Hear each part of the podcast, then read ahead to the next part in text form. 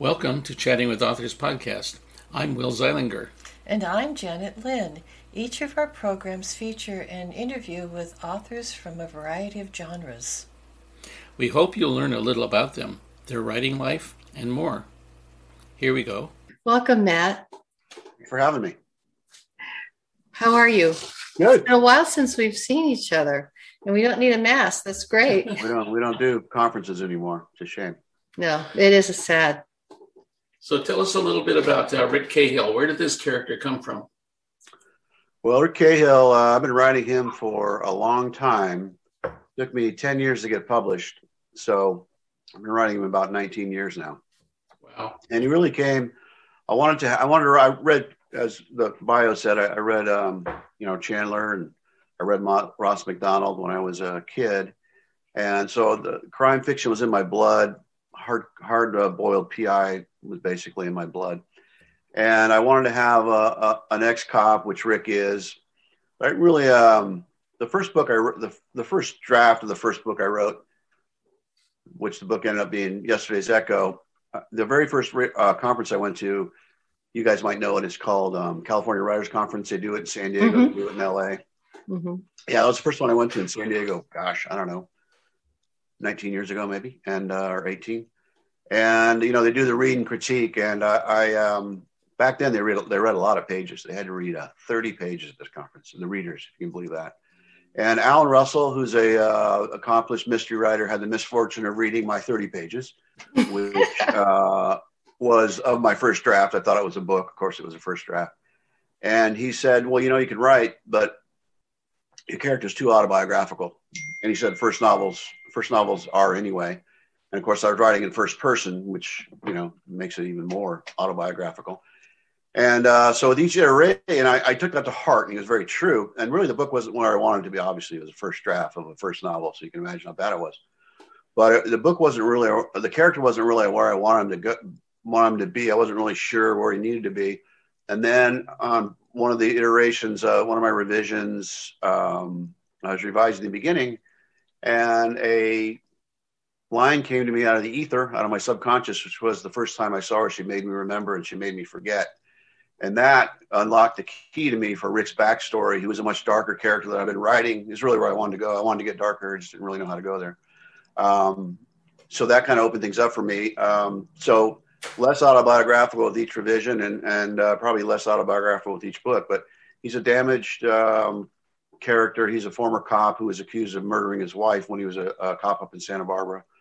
He was never tried, released, but never exonerated. So for many years, he was thought to be a guy who got away with murder. So Rick came from me a bit, but then the further he got away from me is where he really started to become a real character to me. Well, great. That's good. Now, were you planning to make this a series, or did it just happen? I wasn't planning initially. I have a degree in English, which is great for washing dishes, which is what I did when I went out of college. I just lost my light, but this was very temperamental. But I had a degree in English. I told people I was going to be a writer, but that I didn't write, which is really not a very good way to become a writer. But I made the mistake of telling too many people, and I worked in the golf industry. I worked in the restaurant industry. I worked in sports collectibles. And when I was working for the fourth golf company I helped put out of business in 10 years, I saw the handwriting on the wall. I know this business was going to go under. And I said, well, this is it. I was 40-something, 2 or 3. And I said, you have to write a book, or you can't pretend like it's going to be something you're going to do. You can't pretend like it's going to be your career. You have to actually find a career, as opposed from going from one job to the other. And sure enough, the golf company went out of business, and I didn't know it at the time, but I had about 6 months, and I had some money saved up, and I ended up writing what was the first draft, and I thought it was a novel. So probably once again through the third or fourth revision, I thought, well, yeah, maybe I am writing a series. That, as much as I'm getting to know this character, there's so much more I don't know about him. And then I realized, yeah, he's definitely has the potential for a series. And, I just turned in my 8th book in the series, and I'm under contract for 9 and 10. So I guess it is a series. Now I have to ask you, are you a panster or an outliner? Yeah. Someone down here in San Diego, we've always called it, I think it's an homage to Chandler, of course, who lived the last years of his life in La Jolla. I would call it a blank pager, which is the Chandler always famously said that, you know, he looked at the blank page every day and had to figure out what to do, which is very much what I do. So yes, I'm a pantser. I used to be a little bit of a hybrid where I had a skeletal outline and then, which, you know, probably eventually went in the trash, but at least I had an idea. And you would think the more you write, the more organized you get. But for me, I've become messier, more organic is a nice way to say it as opposed to being messy. So I really just have I have an idea of a subplot for my character, for Rick. How is this book going to affect him internally? What is he going with on his personal life? And then I have to find a story that'll match that, or at least help bring out the tension in his life. So I'm very much, more so than ever, a pantser. Are you? See, I'm an outlier and he's a pantser. Well, and we still write. We're still married and we still write together. I've had to learn, especially writing crime novels, mystery novels, that I have to outline because I've written myself into many corners. Right. Luckily, she's come and, you know, dug me out where I painted myself into the corner of the room. So. We got the best of both worlds. I wish I was an outliner.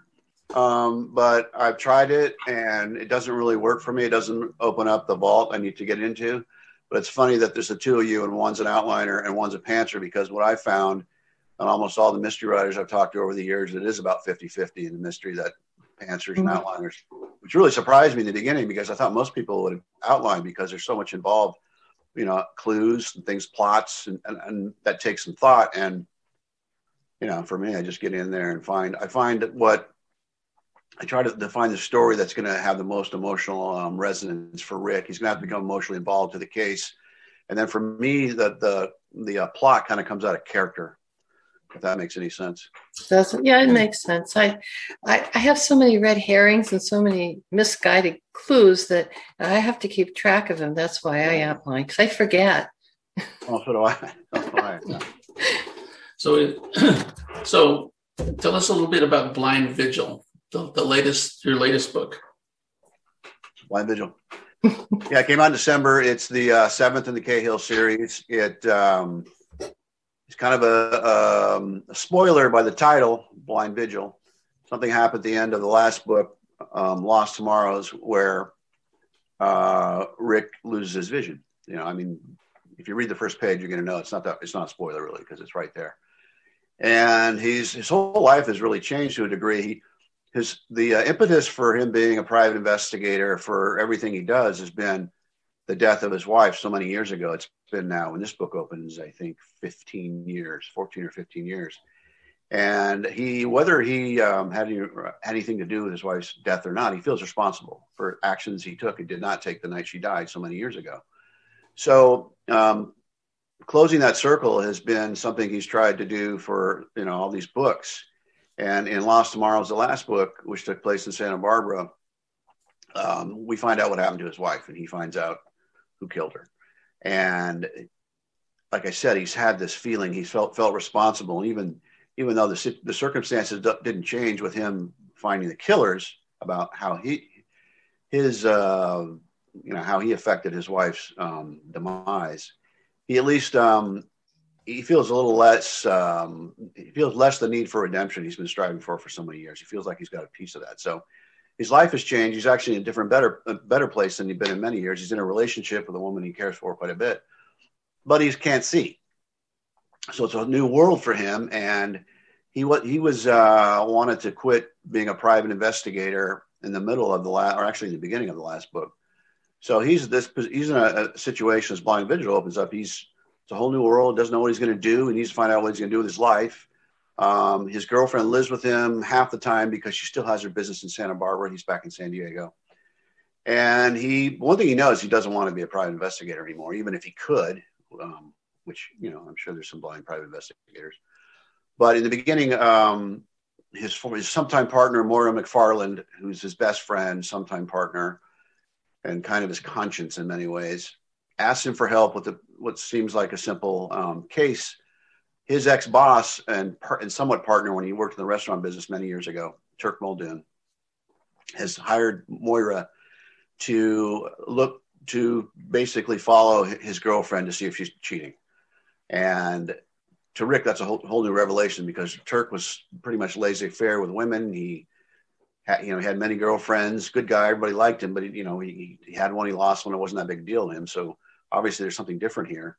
But Moira is reluctant to take the case, because the last one she took, of what she calls a domestic, it was the same situation. Is the wife cheating on the husband? She was.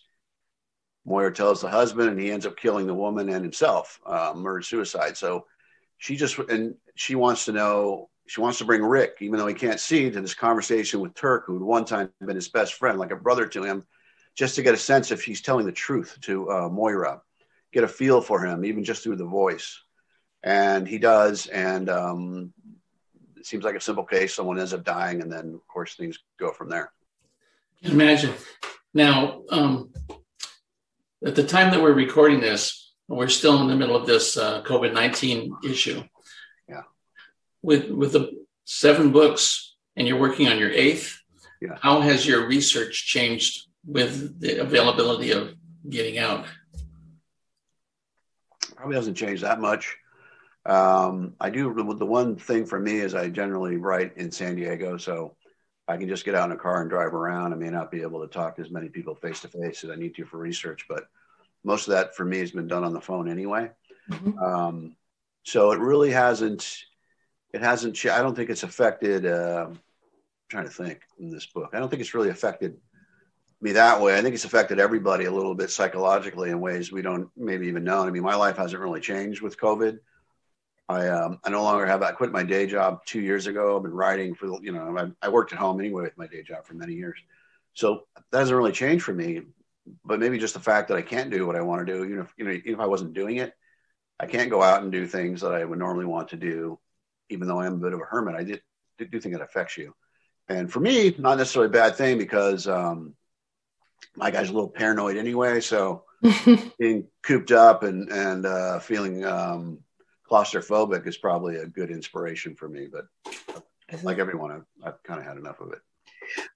It hasn't taken a huge toll on our writing, being isolated, right. But it did take a while to get going again, because we were just starting a new series, and when this thing hit, so it just took a little bit longer to get it all together to begin writing. Yeah. I do have to ask you. This is your 8th book you're writing. Will there be a 9th and a 10th and 11th? Well, there'll be a 9th and a 10th. I just signed a 2-book deal with the publisher. Oh, did you? So you're going to continue the Rick Cahill? Good for you. Yeah. We had a series, and we decided that we just ended 2 years ago. After the 4th book, it was time to move on, so we ended it. And people had a fit. Our fans were pounding their hands on the table. You can't leave him like this. So we did a 5th book, and because we killed everybody off, so we had to start over again. But, I have to say that 5th book, ending it, really felt good, because we knew all of our characters were in a good place. Wasn't where they wanted to be or planned to be, but they're in a place that everything was okay. Right. So will you be ending this series, or are you going to move on to another series? Well, my intention actually, and I've talked to my publisher about this for years, we've discussed this. I was going to take a pause after the book I just turned in, number 8, which will come out, I think, November 30th of this year. I was planning on taking a break. I can't imagine not writing Rick Cahill. Like I mentioned earlier, I've been writing him for almost 20 years. So he's in my blood. I love the character. I've got a small but very dedicated fan base that like Rick. And sometimes I wonder why they do. He's kind of a difficult guy.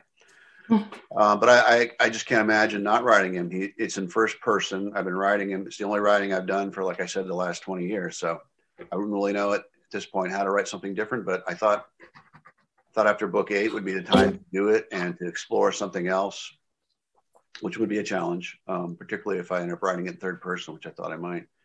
But the publisher, they wanted more books, and they came close to a number that sort of made sense for me. It was below my low number, of course, but I ended up doing the deal anyway. They're great people. I love them. Ocean View Publishing, Bob and Pat Gusson. They're great people. I love working with them. I love working with the whole crew. But honestly, I'm for the next book, 8 will be out this year. I wasn't really prepared to write it, so I'm kind of scrambling a little bit to find out what's going to be next. Rick's next challenge. That'll be interesting. As Janet was saying, we just finished last year. We finished our series of 5 books, our Skylar Drake books, and when you come to the end of your series, the thing we discovered was that we got depressed. Yeah. We felt it was like moving from a small town. You know, you knew everybody, you knew the family, you've been hanging around with them for years, and all of a sudden you're leaving, you know. Yeah. And we didn't understand why until somebody had wrote to us and saying, you know, you ended a book, you're not going to be with these friends anymore. And it was a real shocker to us because, you know, they were with us all the time. You know, they'd argue in the back seat, you know, they'd wake us up and talk to us, you know, weird stuff like that. Oh, yeah. I mean, it's something that when I thought about it, even just taking a breather or, you know, not knowing, it's an interesting business. You know, what happens if I wrote something else and ended up doing maybe another series. The idea of not writing Rick again was really, it struck me very hard, the idea of not writing this character that I'd gotten to know so well. Mm-hmm. Like, as you said at the beginning, and Janet was reading your intro, that you were sort of inspired by Raymond Chandler. Absolutely. Is that why you continue to set your books in California? I mean, there's a lot of stuff here, and Chandler really brings it to life. But that way you keep Southern California, or do you go up farther north? I haven't read all your books yet. So. All right. There's no quiz. I've only written one book out of San Diego, and that was in Santa Barbara, where I went to college 1,000 years ago. And I went up and spent a couple weekends long weekends up there for research. Of course, it's changed quite a bit since I was there. I like writing where I am. And San Diego there's a lot of great mystery writers in San Diego, but not that many of them write about San Diego, interestingly. Mm-hmm. T. Jefferson Parker's in Fallbrook now, which is northern part of, I don't even think it's part of North County, but it's sort of considered San Diego. He's writing a PI series in San Diego now, which is great competition, but there's really not that many people that write about the city or the town, that the whole county. So I'm happy doing it here. I like to be able, as we mentioned earlier, I think maybe before we got on, just driving around in the area, that always opens up things for me to be able to drive somewhere and get a sense of, even if it's a place I know, just getting an extra sense of it always opens things up for me. Sometimes I'm trying to solve one problem and it'll open up a key to something else. And like I said, just writing a book that took place in Santa Barbara, which is only 210 miles from here. I think just not be able to, I went up there a little bit, but not being able to get in my car at night and drive around was difficult for me. So I can't imagine not writing in the area I live in. There is one scene or a couple scenes in Blind Vigil that take place in Idaho. And I didn't realize I needed to write about something in Idaho until later in the book, a second revision or third revision, second revision probably. And I didn't go there. I talked to friends, a couple of people I went to high school with, lived there. So I got some great input that way. Of course, I went on Google Maps and, you know, they get the whole satellite thing and get right down on the ground. I don't know how old the satellite was, but so I wrote, it was only like about 10 hours in Idaho. And it ended up being my favorite scene, my favorite part of the book, the couple characters that I wrote about down there. But once again, it was tough. And I almost felt like it was a cheat. I probably shouldn't say that I didn't go there, but I always try to be honest. But it was more difficult. You know, I couldn't drive in this little area, but I did get a lot of good info from my friends. But I really like to be where I write. You know, I know Lee Goldberg goes all over the place, and he gets to write it off. So maybe that's the thing to do. But, yeah, I can't imagine writing a book that took place in one area where I wasn't, you know, and like I said, even the Santa Barbara thing, I'd been so many years since I spent a lot of time there. That was difficult. So San Diego's the one thing I like it's a long-winded answer, but you know, there's a lot of scenes that take place in La Jolla.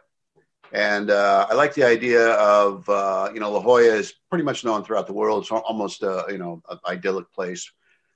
paradisiacal, and it's beautiful, of course. But I always think of David Lynch's Blue Velvet in the very opening scene. I don't know if you saw the movie, mm-hmm. where there's that very plush front yard of a well-kept lawn, and then they dive underneath, and there's all these beetles, these black beetles underneath. And I always think that, you know, even in the most idealized areas, there's some darkness underneath. So that's why another reason I like writing about San Diego.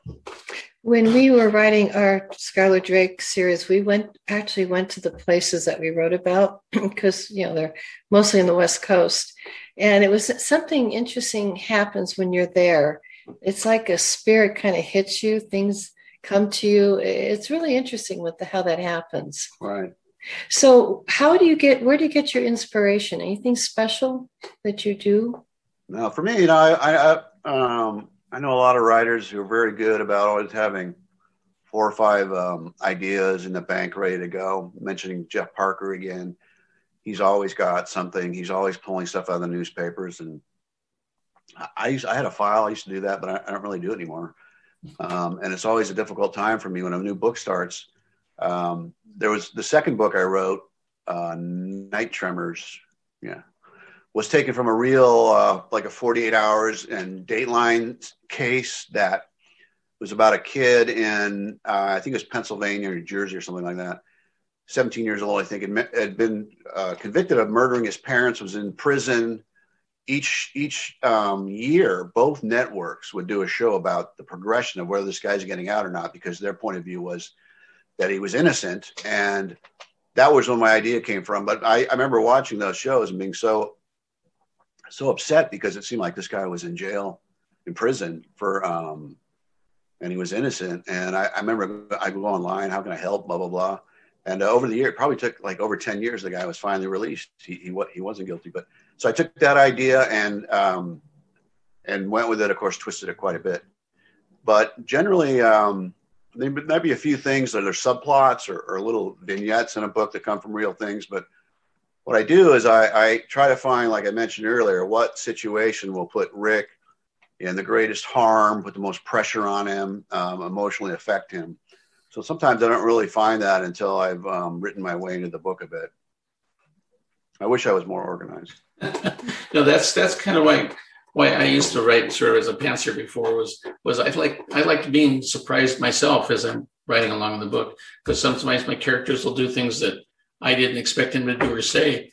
Right. But Janet outlines and to me, it's just like, I'm not going to get surprised.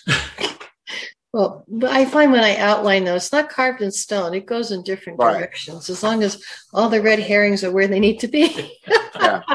I don't think any writer that I know that outlines is ever like keeps with it 100%. I'm sure it evolves as time goes. Mm-hmm. And I do that when I'm probably 2/3 of the way through a book, I will make a list of things that I know that need to happen. And that's some sort of way of like reorganizing the story as it goes. But it's really, it is really organic the way I write it. Well, it's great you got all these stories in you and more to come. We're sure. But I mean, that's great. When Janet and I were researching one of our books, we went down to San Diego. We don't write about San Diego, but we visited the Sheriff's Museum down there by Old Town. Mm-hmm. And that was a lot of fun. Have you been there? No, I haven't. Yeah, well, we were right in 1950, so we didn't know what it was like. So we went down there and had a wonderful time. Everyone there was very sweet, very helpful, showed us things from the 50s that we didn't know about what cops did and didn't do. So we had no idea. Yeah. So I have, go ahead. No, Old Town's a great little town, but you sort of touched upon something that, you know, one of the reasons I still write in San Diego about San Diego is that there's so many places I don't even know about. And you were a perfect example of, you know, people will vacation some places and they'll look up something in a book and they'll go see it. And like myself, sometimes people live there all their life and they never go there. There's so many things that I don't know about the city that I still need to explore. Mm-hmm. So I have 2 questions I ask all my authors. Do you eat or drink when you write? Well, I do have to. You're talking about the period of the book, like over a year. Yes, I do eat and drink as I go. No, when I'm writing, I just water. I don't. I don't even like to. Like when I used to have the day job and I would be very limited in the time I could write. And I don't like writing after I eat. And so my dinners were very late because I had the day job during the day and then I write in the evening. And I always had a plan I'm going to cook because I want to eat, right now I get the COVID weight going, but I try to, I'm a decent cook and I always want to eat relatively healthy. And there's, anything you cook at home is going to be better than anywhere you go out in terms of health. Mm-hmm. So I always tell I'll cook something tonight. And, when I'm done writing at 9 o'clock, especially when I live right across an area where there's like a food court and I can, whatever I want to. So every like 4 nights a week, I'd be just going across the street at 9 o'clock instead of cooking that one big meal for the week. But it's and the point is because I don't like to have I don't like to feel full at all when I'm writing, but I don't like to be real hungry, but I don't like to be full, but I always have water going. Okay. And do you listen to music when you write? I listen to music when I have to. And it's almost only one album. That's what we used to call them back in the day, right? It's a Grover Washington.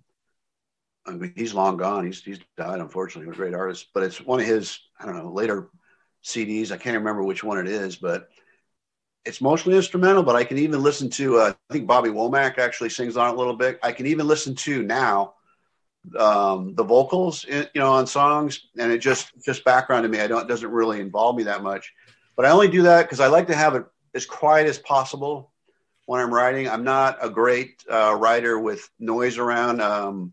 White noise is okay, but there was a guy, I live in a duplex ground level, and there used to be a guy years ago behind me.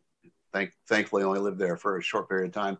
He was a whistler, and it wasn't like he was whistling show tunes or something. It was just kind of this very spastic, high-pitched shrill whistle. And I remember posting on Facebook one night as I was going through this that it's not a good idea to be an annoying whistler next door to somebody who writes about getting away with murder every night.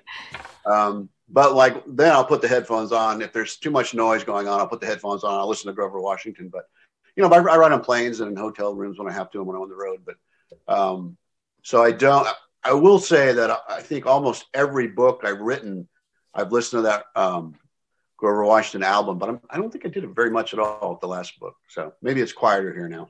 Got dual pane windows now. That helps. Did the whistling set off Angus? It set everybody off. Did you put a character in your book that whistles? No, I made a comment in the book. I'm just turned in about just about living in that kind of life with a whistler behind you. Yeah. It was wasn't a real character, so he wasn't killed, but probably should have been. That's like fiction mimicking real life.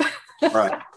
Well, I mean, if you ever move back here, I couldn't kill him because this is out there in the ether world now. So but they got better head canceling earphones or noise canceling earphones. Mm-hmm. That's great. No, we've had a great time talking with you. We'd like to talk, all afternoon if we could, because we don't get to see very many people anymore. But we'd like to thank you for being on our show today, and this will air a little bit later. And make sure you let us know how your other books are coming along. Absolutely. And thanks for having me. It's a lot of fun. Oh, you're welcome, Matt. You came to mind immediately. Thanks for listening to the Chatting with Authors podcast. To learn more about Janet Elizabeth Lynn and Will Zeilinger, go to themarriedauthors.blogspot.com. Tune in next time to hear more Chatting with Authors.